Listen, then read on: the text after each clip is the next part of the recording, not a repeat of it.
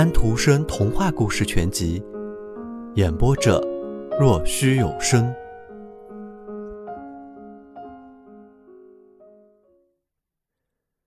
秋收季节刚到来，海盗头回来了。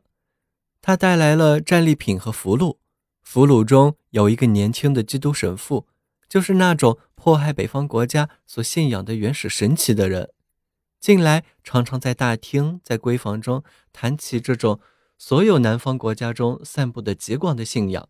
是的，甚至还随着圣洁的安斯加里乌斯传到了斯利恩的赫兹毕了。就连小赫尔加也听到过对这白基督的信奉了。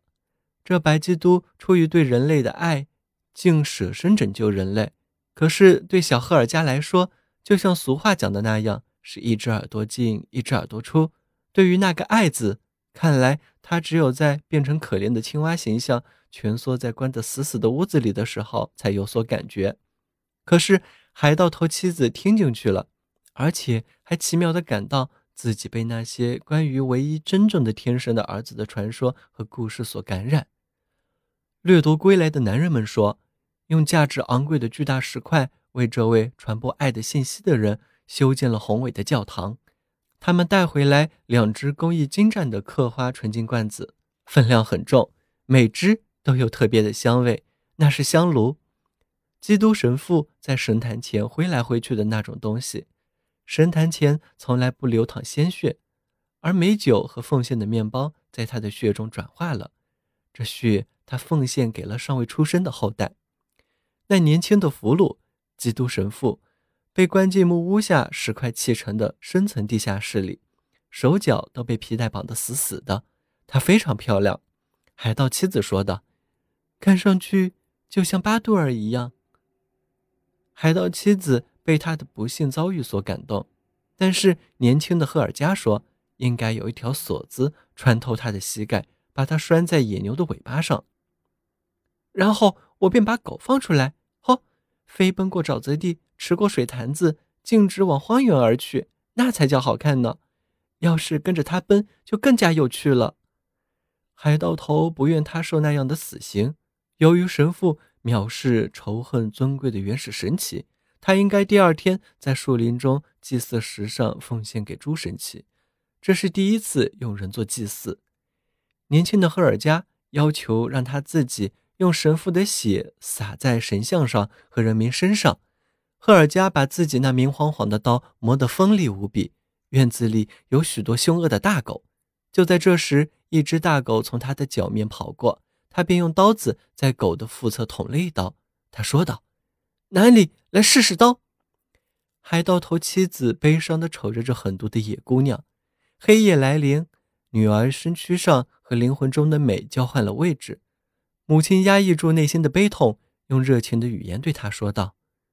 丑陋的青蛙魔力附体，蹲在他面前，棕色哀怨的眼睛盯着他，听着，似乎明白了人的语言。海盗头妻子说：“我从来没有讲过，甚至对我的丈夫都没有讲过。我因为你而备受痛苦，为了你，我伤心透顶。这巨大的悲哀，连我自己都无法想象。母亲的爱是极其伟大的，可是……”这爱却从未感染过你的心，您的心像一片冰冷冷的沼泽，你毕竟是从那儿来到我家的。接着，那可悲的东西便奇怪地颤抖起来，这时就好像这些话触到了肉与灵之间的一条纽带，他的眼睛里淌出了大颗的泪珠。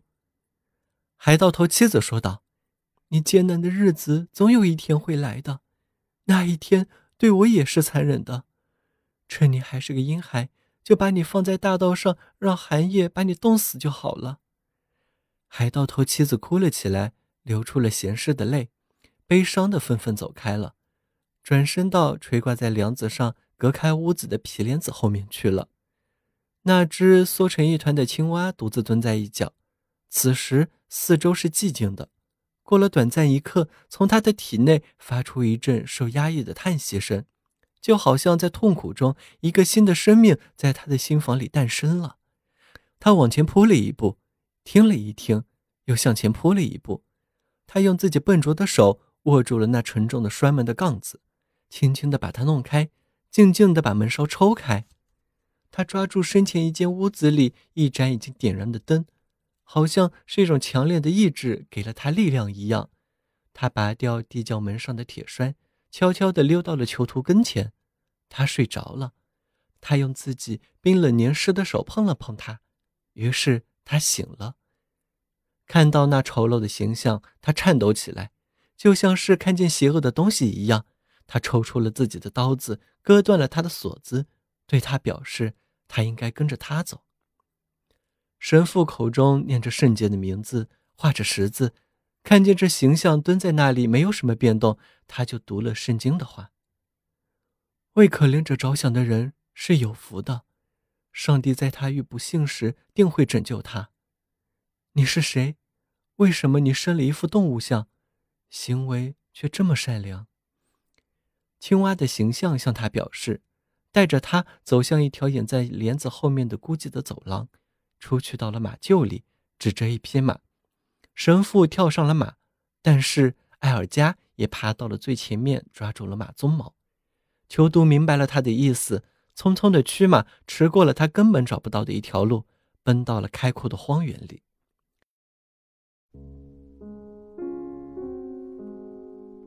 小朋友们，今天的故事已经讲完了，请闭上你们的眼睛吧，晚安。